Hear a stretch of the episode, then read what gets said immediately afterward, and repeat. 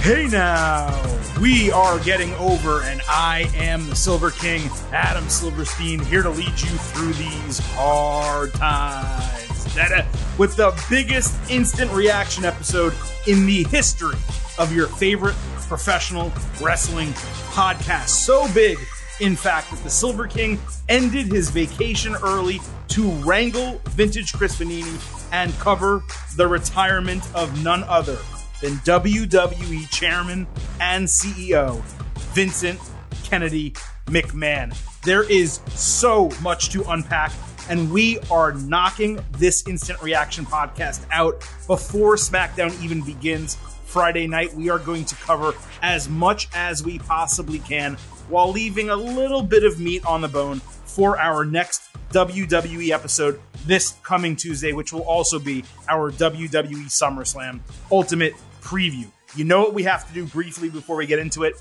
I need to remind you that the Getting Over Wrestling podcast.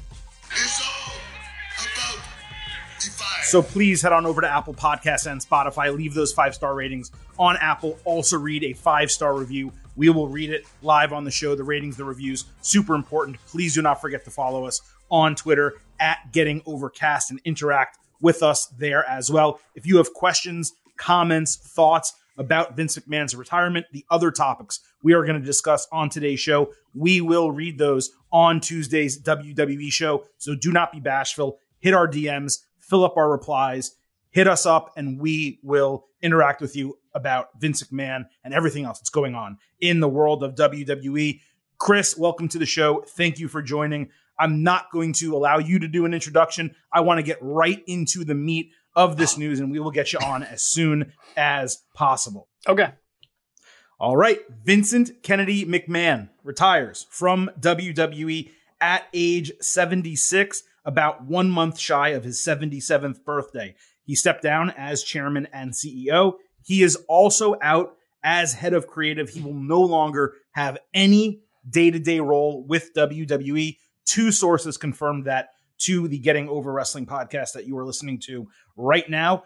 That said, Vince will remain the majority shareholder for WWE. And in the official press release for his retirement, it says he will support WWE in any way I can, quote unquote.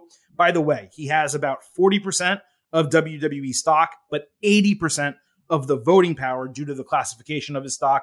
That's a whole nother conversation for another day. In that official statement, Vince attributed the retirement to his age. As I said, he'll be 77 on August 24th. But obviously, the real reason is the expanding investigation into numerous allegations of sexual misconduct and the cover ups of that alleged misconduct. PW Insider reports that this was decided seven to 10 days ago, which is right around the time of that second Wall Street Journal report. And there was also a letter sent to talent in which Vince appeared kind of flippant about the entire thing, mm-hmm. which is normally how he acts and talks to the superstars. So that was not overly surprising. Now, Chris, there is a lot to unpack here and plenty of details we have not even discussed yet. But we do need to first address the news at face value. And, and here is my take on that. This is one of the most notable days in the history of professional wrestling we may look back on it one day and say it was the most notable, aside from maybe WrestleMania 1 or something like that. But Vince ran WWE as the chief executive of the company for the better part of 40 years, 1982 to 2022. There has never been a singular person more domineering in the history of the industry, and maybe few others who match Vince in that category in the entire landscape of sports and entertainment.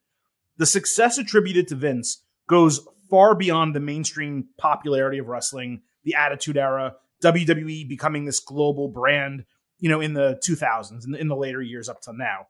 WWE has also forever been innovative, whether it be the advent of pay per view, the WWE network selling the rights to WWE's content like they just did to Peacock, even the XFL, which was Vince's baby, introduced like game changing technology. We've discussed it on the podcast before that is still used today in football and professional sports. And let's not forget, there's other like addendums to this. The biggest movie star in the world right now is largely a Vince McMahon creation. And while that may be giving him a little bit too much credit, it's just an example of the popular culture impact that WWE has had. And then you get to the in ring and inside the squared circle on television, the character Mr. McMahon is arguably the greatest wrestling villain, heel, or at least the greatest antagonist of all time in professional wrestling. Yet, all of that has to be compartmentalized given the allegations he's facing that we've already covered in two full podcasts. And folks, please check the recent archives, listen to those. We go over the details of those two reports.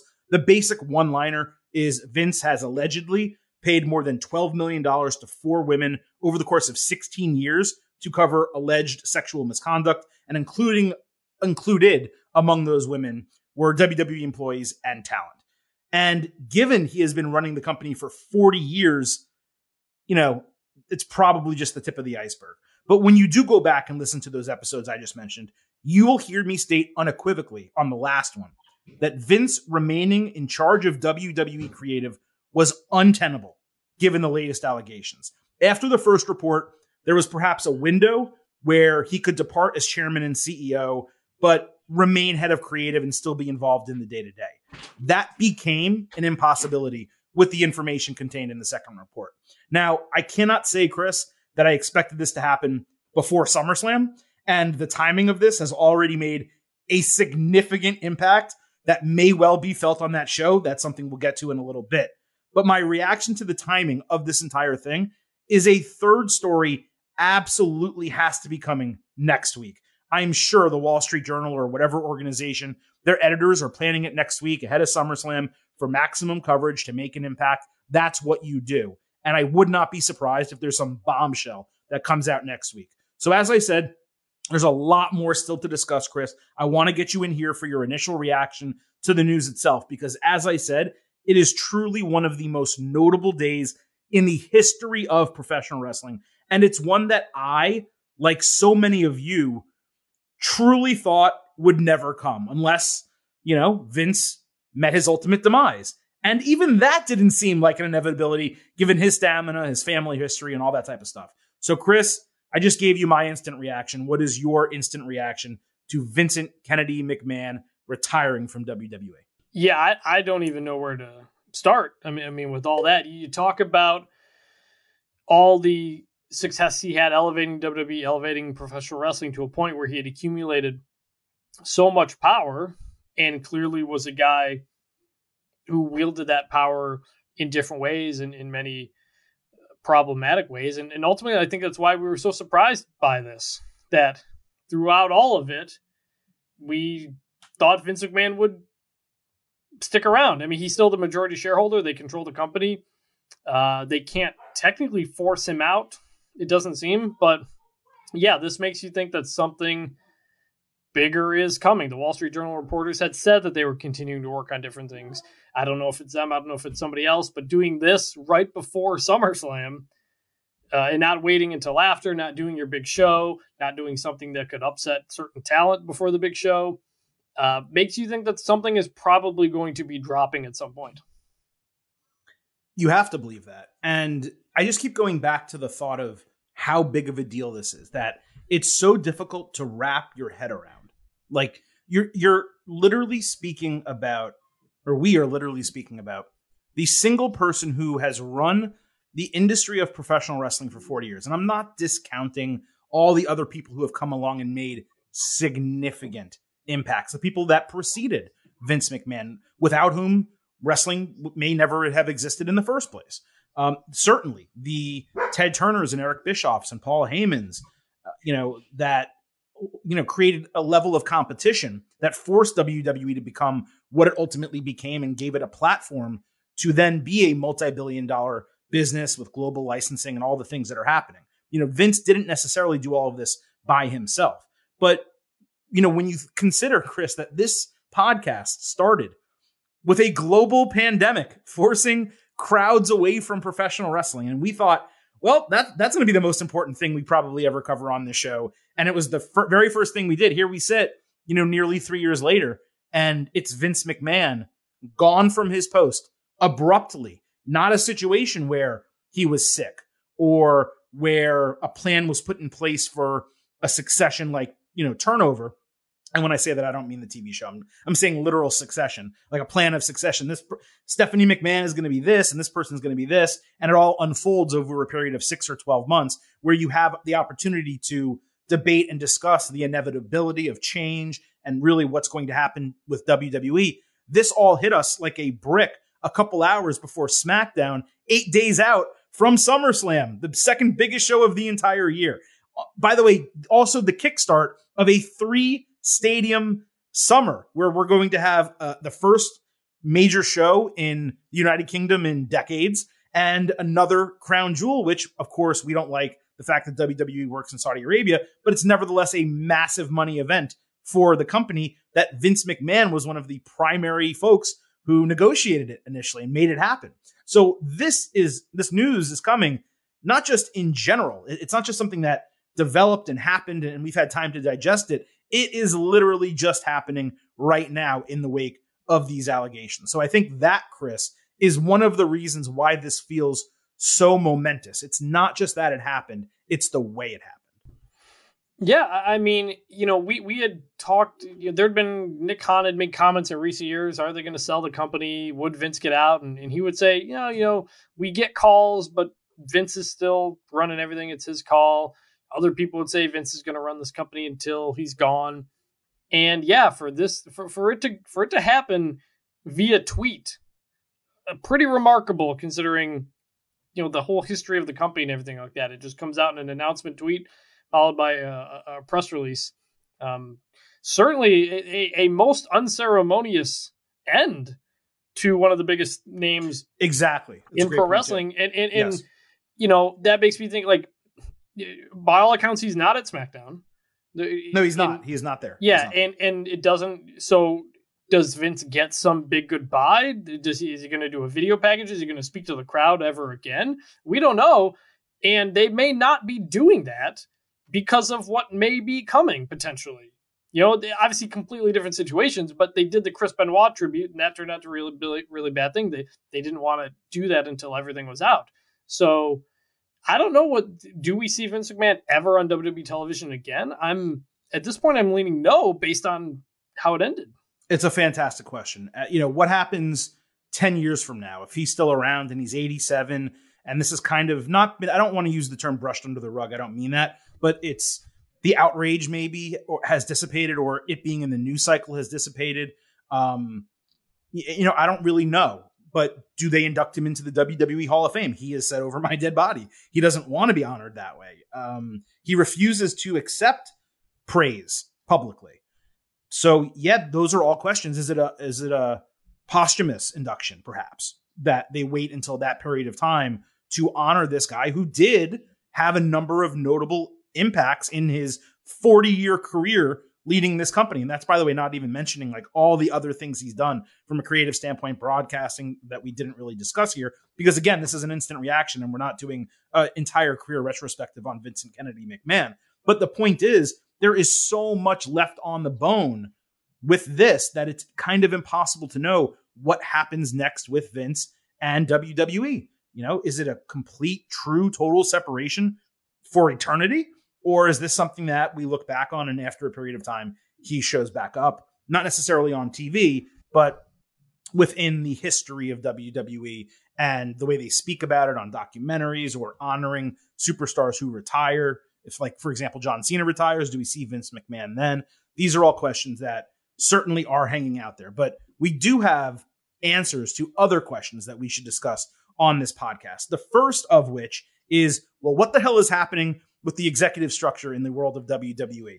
I have those answers. Uh, a lot of personnel changes went down on this Friday in which the Silver King was supposed to still be on vacation. Let's start with the most prominent.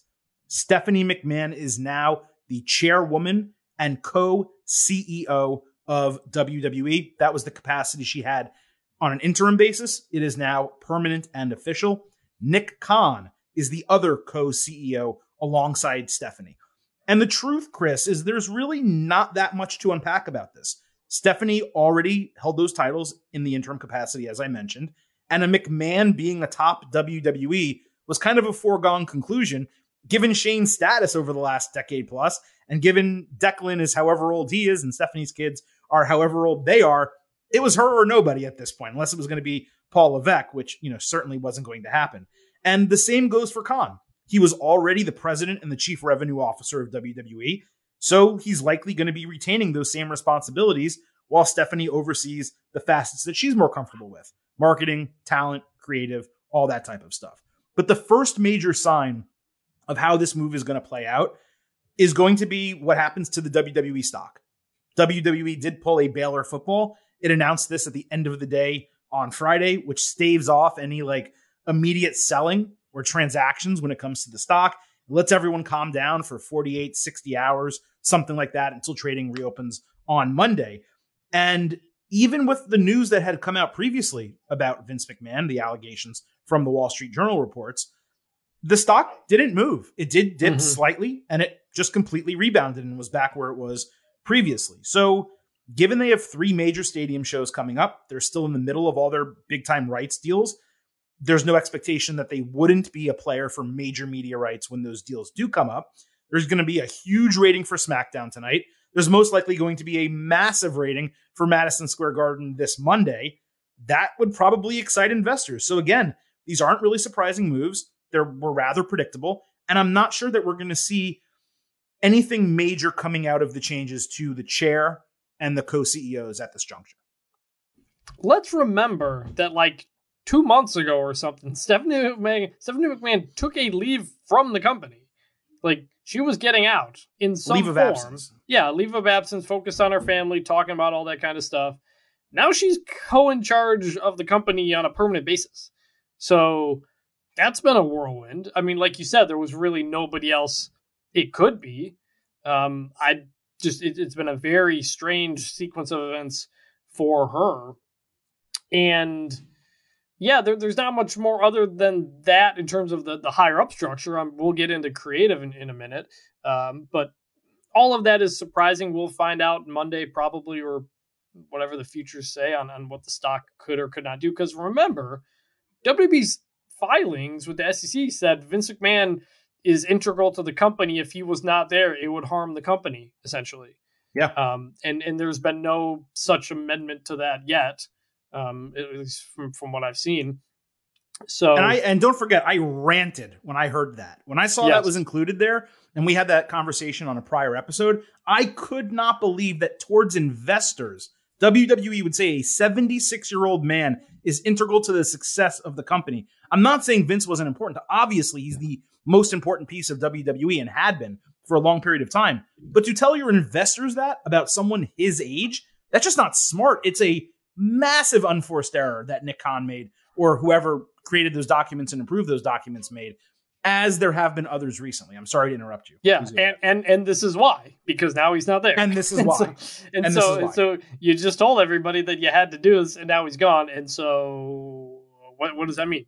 Uh, we we will see, but but but but at the, at the top of the level of the, of the company, it, it it makes sense.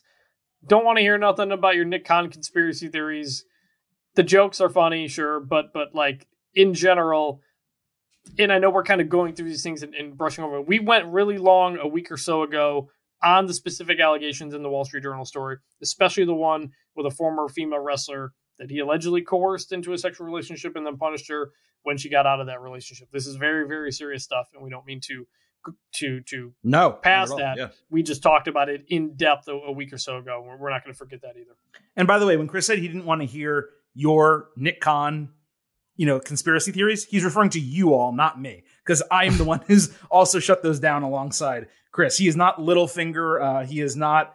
Um, I don't know what the Succession equivalent. Oh, oh, um, uh, what was that? What were the, Stewy? company? Is he Stewy? Stewy. Yeah, he's not yeah. Stewy. He's not a Littlefinger. You know, he, he's someone who was hired and has kind of walked ass backwards into an even more increased role than maybe he initially expected.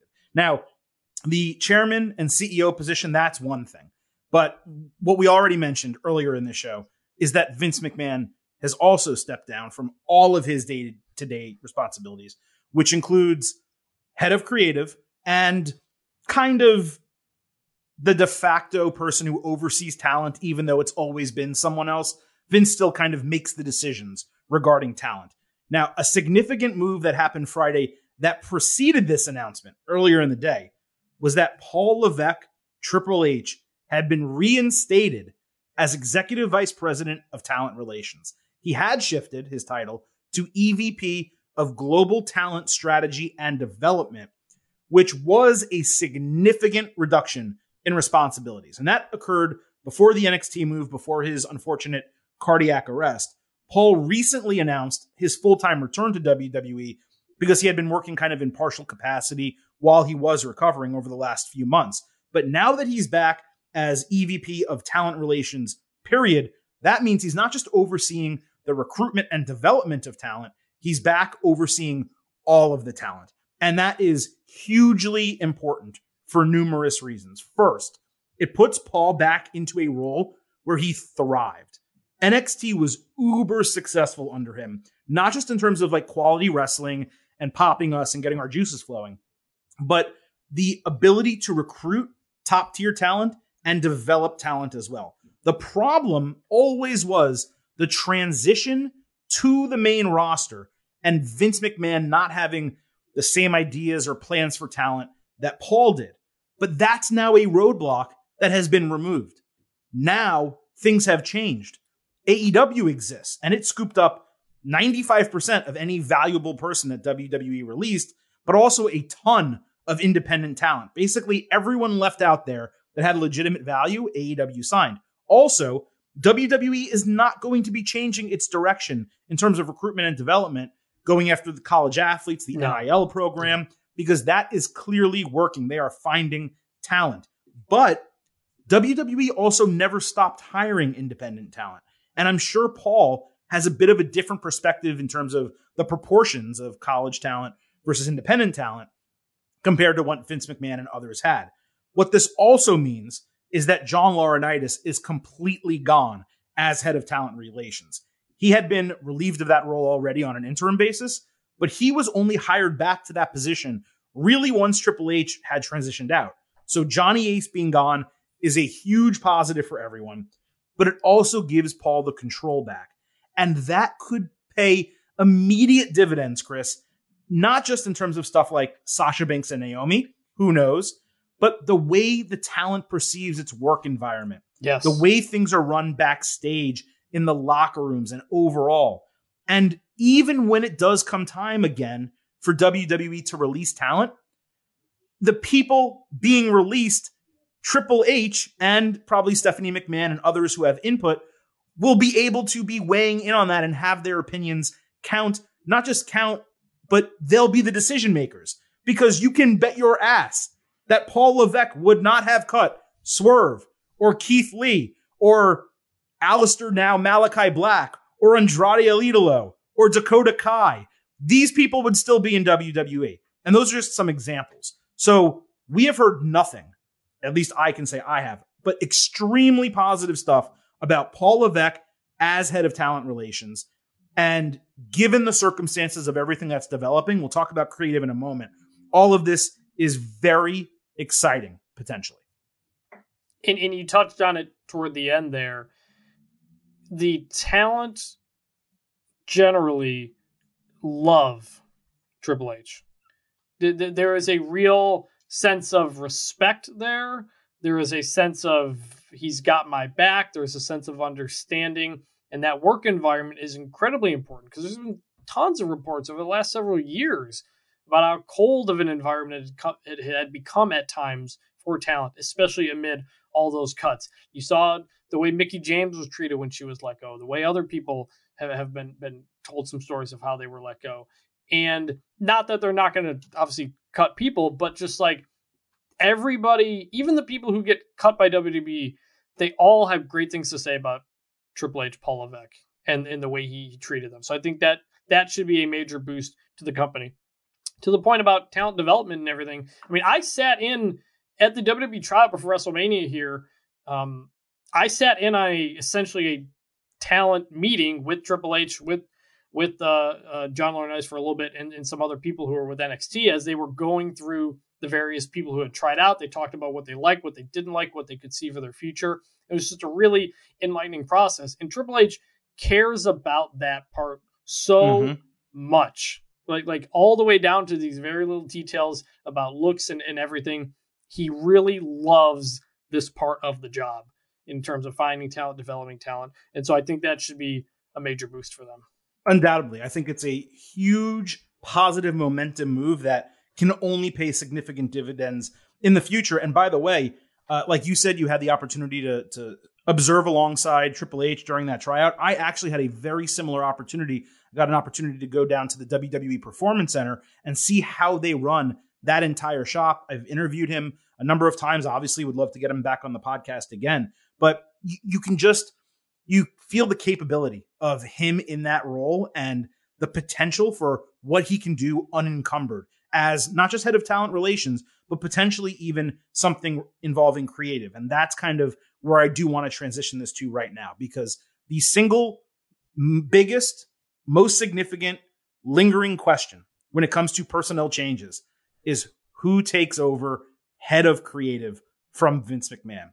Now, PW Insider has reported that Bruce Pritchard and yes, Kevin Dunn are leading that charge, at least in terms of the production of SmackDown tonight, Friday, when we are taping this show. And that's not surprising given this just happened. Uh, and SummerSlam is only eight days away at the time of this taping.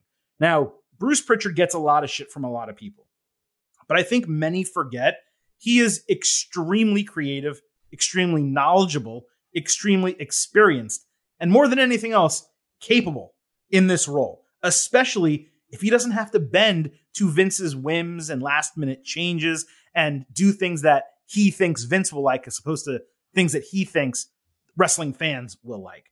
Giving Bruce more creative authority may not necessarily be a bad thing. Regarding Dunn, he's the executive producer. He's also the chief of global TV distribution or something like that. And he has been a fixture in and around creative for a good while because he's one of Vince's yes men. So his opinion counts, even if he's not hands in, you know, dirt below the nails doing the creative process. But while he has a significant position in WWE, his power all comes from Vince. And he's reportedly and allegedly been at odds with Paul Levesque for quite some time about the direction of creative, production, how TV looks, the whole nine yards. This is the next domino that could and perhaps should fall, at least to some degree. I'm not saying because of allegations or anything. I'm just saying within the corporate structure of WWE. My point is that Dunn's work with creative is less of a sure thing long term than Pritchard, who could certainly have a hand in it going forward, no matter what changes they ultimately make. The big question is whether Pritchard's hand is as the lead, and that could be temporarily through SummerSlam, Clash at the Castle, Crown Jewel, or permanently. They could just put him into that role. But the even bigger question is whether Paul Levesque ends up getting the job as head of creative, because that's really what we all want. Triple H leading main roster WWE creative. And if I told you that 20 years ago, you'd call me a lunatic. But in 2022, he has proven he has the chops for this job. It's what we've wanted for the better part of the last decade. And I would love to get into all of that and what it could mean for creative and for superstars and all that. Let's save that for Tuesday's show or if it actually happens, and then we can, you know, get into how things are going to change. But either way, Chris, the future of creative is really what's most important when it comes to this podcast and the product, what we see on a week to week basis. And that happens to be the part of this future that remains murky at best right now. Right. I, I mean, they announced Triple H today as new head of talent relations, knowing that the Vince news was coming. It, it, it's certainly possible that they moved him into this role and he's not going to move into creative, or at least anytime soon, or, or there aren't plans to. You know, they didn't wait for certain things to shake out. They made this move now. So who who, knows? We, we don't we don't know about that. But you know, already not having Vince lead creative could potentially lead to some major changes in terms of what we see on television. Not necessarily widespread changes, but just there could be more attention to detail, things a little bit more continuity. I don't know, but but you talk, you just hear story after story after story about him ripping up a script at the last 2nd mm-hmm. not liking not liking something somebody pitched, talent who were released saying, I went to Vince a million times with these ideas and they never did it. That could totally change now. And it, it's possible talent are enthused by this. We don't know, but you could certainly see a, a scenario where that's the case. And then as it relates to production and all that stuff, you know, I've, I've always said AEW is underproduced, WWE is overproduced. Both need to find a happy medium there. Kevin Dunn is obviously a big part of that for WWE and, and always has been. There are no allegations related to this, at least publicly, that we know of, of, of with that. There have been reports of comments Kevin Dunn has said in the past uh, about stuff, but but that's about True. it. So I, there, there's true, no there's no at least nothing publicly like tying him to anything that that I want to. I want to clear. Since Yeah. you mentioned that, I just want to clarify. Yeah. When I made those comments earlier, I was purely talking about the power dynamic within Yes. the corporate structure. Right. So right, Stephanie and, and Nick now in charge. Do they decide to make a change there? We'll see. It's possible. Absolutely. So that is the full breakdown in terms of the personnel changes, Vince McMahon's retirement. Again, we're doing this instant reaction style. So we're giving you our quick twitch takes on this entire thing. But another major piece of WWE news broke basically as soon as this went down. And that is that Brock Lesnar has walked out of SmackDown tonight. Now, most reports I've seen so far have included relatively positive reactions of Vince McMahon's retirement, with Lesnar being the major exception. He was advertised all week for SmackDown in Boston, but he literally walked out of the building as soon as he heard Vince was retiring. This was confirmed by multiple reports, with Bryan Alvarez being the first to say so. Alvarez said Lesnar stated something to the degree of, if he goes, I go, when he walked out. And that obviously plays into what we know about their relationship, given the things Lesnar said about Vince during the Pat McAfee show appearance a couple months ago. Kind of like Vince being a father figure to him, Lesnar trusting that Vince always had his best interest in mind and, you know, did what was best for him and his family, paying him obviously a great sum of money, giving him flexibility with dates, his health, the whole deal. Now, this is obviously problematic, Chris. Not so much that Lesnar would initially leave in a fit of frustration, but if Lesnar does not return before SmackDown tonight, or if Lesnar does not return at all, if he does not show up at SummerSlam, that throws a massive wrench into the creative plans. First, obviously, it's terrible for the audience in Boston. Second, if he does come back, what's the reaction going to be from fans? Is it going to be a massive babyface reaction because he's going against, against Lesnar? Or are they going to boo him out of the building like they did when he and Goldberg basically said that they were leaving, or, or it was reported in the IWC that they were leaving ahead of that WrestleMania? So the assumption that we have to operate on right now, we're doing this podcast, the assumption has to be that Lesnar will not be at SummerSlam until we know differently. You don't walk out of SmackDown generally and then just turn right back around and say, okay, I'll do my job, right? Now, I think that's astounding given this is a mature, business minded, 45 year old guy who, by the way, is under legal contract to WWE. He's technically opening himself up to a breach of contract lawsuit. Now, would WWE do that? No, probably not. They probably won't sue him because they'd be scared of retribution, him going over to AEW and just blasting them out of the water. So they can't do that. I have to believe Vince is going to get on the horn and try to talk Brock into returning to SmackDown or at least showing up Monday at Madison Square Garden and continuing the program through SummerSlam. But dude, if SummerSlam was not already screwed up enough, I- we didn't even anticipate this match. We weren't that excited for it. This murders the show, though. So an hour after Bryan Alvarez first reported that Brock left SmackDown, WWE sent out an email to its general email list headlined Brock Lesnar returns to SmackDown. Sure, but that was that was planned and No, I know, I know, sure. I know. I'm just saying. So that's a real letdown or a bad look or whatever. that's not really the case. So I, I don't. I, I- I think it's certainly possible that they convince Brock to come back um, and, and do that match at least. Um, does he show back up on TV before then? I don't know. We don't know. We, there, there have been a lot of wrestlers who have said really nice things about Vince McMahon. You know, ignoring the things that are going on with him at the moment. I if Brock Lesnar's not there, my I honestly, my interest in SmackDown uh, in SummerSlam doesn't change all that much because I did not care about this match at all. But it really opens up the possibility of some major changes, which could perhaps make the card more interesting. I just I don't know what you do. Brock Lesnar is the break glass in case of emergency guy. You know, He's, like he's one of them. Yeah, like like there there aren't there aren't exactly a ton of those lying around a week before the show. Well, let's get into the potential ways WWE can cover the loss of Brock Lesnar. I see three. Three options that they have right now. One, Roman Reigns, Seth Rollins, Riddle. You already have Seth Rollins and Riddle as a singles match. They are two of your top guys in your company. You do a triple threat. Reigns can beat either of them and still have a program with the other one for the future. I, I think it would make more sense for him to beat Riddle, given he already just did. We want Riddle to get pushed, but whatever. That is option one. You make a triple threat, you combine two matches. Option two. Sorry, you bring back Goldberg because you need an apples to apples replacement. And Goldberg is the only person out there that is an apples to apples replacement for Brock Lesnar. He has the name, power, people know him. You know Reigns is going to beat him. It's a last man standing match. What did he do in the match with Bobby Lashley at Crown Jewel? It was the best Goldberg match that we've had in WWE since the WrestleMania match against Brock Lesnar. So you know that he can actually make that work. It's an eye roll. None of us want it. We're not going to get enthused for SummerSlam if Goldberg is announced as the replacement, especially given, by the way, he just challenged for the title a few months ago.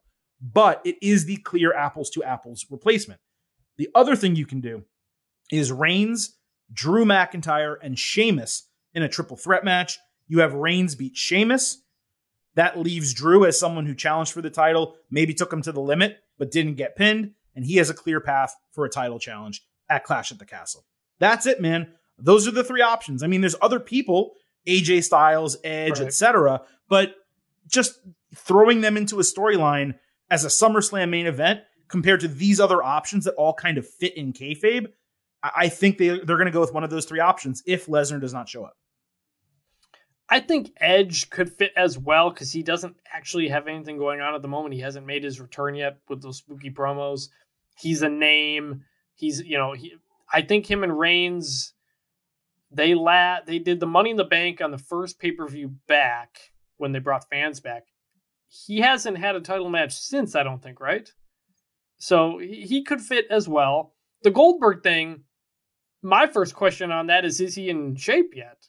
you know, it, it, it's going to take time for someone like that to get match ready, and we don't know if we don't know if he was planned for a Saudi show or not. Maybe he was already kind of in that process. You know, they just did the A and E biography episode on him recently.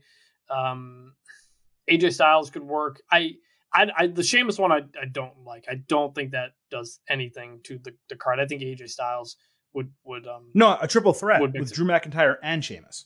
oh triple threat with McIntyre and Sheamus. I'm sorry, I was thinking And then and then Reigns pins Sheamus and McIntyre's like, "Yo, dude, you Yeah. never pinned me. I still want my opportunity." That's that's that's possible too. Because what McIntyre and Sheamus still have their number one contender match, right? They haven't done that Well, they haven't even. I mean, it's it's a false start every week, so we don't yet. know. Yeah, yeah. So, yeah, man. I mean, stadium show Roman Reigns. Uh, not a lot of great options there. But There's that, really but, not. we, but we already knew that was the case, and that's why Brock Lesnar was was the guy who was supposed to do it. Let me tell you what I would do if I'm in their situation right now, given everything that's happening. I strike while the iron is hot, while there's momentum in the media and eyeballs on my product. I have Rollins beat Reigns for the title, or at least take the title off Reigns. You do the triple threat, Rollins pins Riddle, you know, something like that. I put the championships on Seth Rollins. I also have him thwart Theory's attempt to cash in. You guys know I love the briefcase. I don't want it wasted, but you're resetting creative. And that's what I'm going after here. You thwart the cash in attempt. You either take the briefcase off of him or, you know, via loss, or you just have Rollins escape and, and Theory keeps the briefcase. You just completely reset creative. You book Rollins versus Cody, WrestleMania night one, either for the Undisputed Championship or if you split them, no matter what you do, that's your match for night one. You, of course, try to get Rock and Reigns for night two. But if you can't do that, guess who you have waiting in the wings? Randy Orton, who theoretically is going to be healthy by then. You can do Orton versus Reigns. You can do Bloodline versus RK Bro. There's a lot of different things you can do, but it all has to start with the title coming off Reigns. I pull that trigger at SummerSlam. You make a big impact. You tell everyone shit's changing around here and you get people excited for your product. Again, that's just what I'm doing. Does that screw up Clash of the Castle with Drew McIntyre? It does. Maybe you make Rollins win. You set that up for Clash of the Castle for one of the two titles. Drew wins that. You have Rollins as a champion. Drew McIntyre as a champion. One on each show, one face, one heel. That's what the Silver King would do if I had the book and I faced the situation. Hey, it, it, it, sounds like it, but it's really not that crazy. It's really Austin, not that difficult. Austin, Austin Theory's in a kind of tough spot right now, isn't he? I, I mean, his whole character was Vince, Vince McMahon's, McMahon's guy. guy. yeah. He got the big WrestleMania moment with Vince McMahon, and so he's gonna. I don't know. Like, do you keep do you keep him with the briefcase, but keep him out of sight for a little bit, or do you keep him up at the top? I, I don't know. It'll be keeping him out of sight. Keeping him out of sight is a really good idea to kind of reset the gimmick. Right. It's also totally fine to just have him lose the briefcase and again reset the gimmick because Vince is that. gone. I, I, I would still hate that just because it, I I think that would do a lot of damage to his character. What I would what I think I would do for SummerSlam, just in the moment here, what I what I would do. Drew McIntyre versus Roman. Drew McIntyre wins. You get the belt on him. You just, just change it. I, you change it, and I and he goes into Clash at the Castle as the champion, gets the hero's welcome type of deal. Because I've been saying for a while, I think he can or should or will win oh. that Clash of the Castle. Breaking news. I'm sorry to interrupt you, Chris. Breaking news. I don't know if you guys are even going to hear it before the show begins. Stephanie McMahon will be kicking off SmackDown tonight on Fox. All right. There you go. So, so, there you go. Let's let's leave it there. By the time we publish this, there's going to be just enough time for you all to listen to it before SmackDown. If anything crazy happens on SmackDown, we will append this episode with a little bit more information. But if you if your uh, timer is running out on your podcast playing application right now and you see the show's ending, then obviously we have not done that, and we will go ahead and break that down Tuesday on our next show, the WWE SummerSlam Ultimate Preview Edition. I am quite sure we will begin by talking about Vince McMahon creative, Stephanie McMahon, and everything that's going on. But this upcoming show on Tuesday will be your WWE SummerSlam Ultimate Preview. And then next Saturday, one week from tomorrow, when we're taping this podcast, again, we're taping it on a Friday right before SmackDown, you will have Saturday night WWE SummerSlam instant analysis podcast breaking down everything that happens on this massive premium live event that got even crazier today, this Friday. Thank you all for listening to this edition of the Getting Over Wrestling podcast. We tried to give you the best instant reaction we possibly could. So if you want to thank us, please remember that this show, just like every episode of Getting Over, Drop those five star ratings and reviews on Apple Podcasts. Also, drop a five star rating for us on Spotify. And please do not forget to follow us on Twitter at Getting Overcast. Thank you, Vintage Chris Manini, for joining for this instant reaction. Thank all of you for listening to us. We will be back on Tuesday, but for now, the Silver King is leaving you with three final words. Bye for now.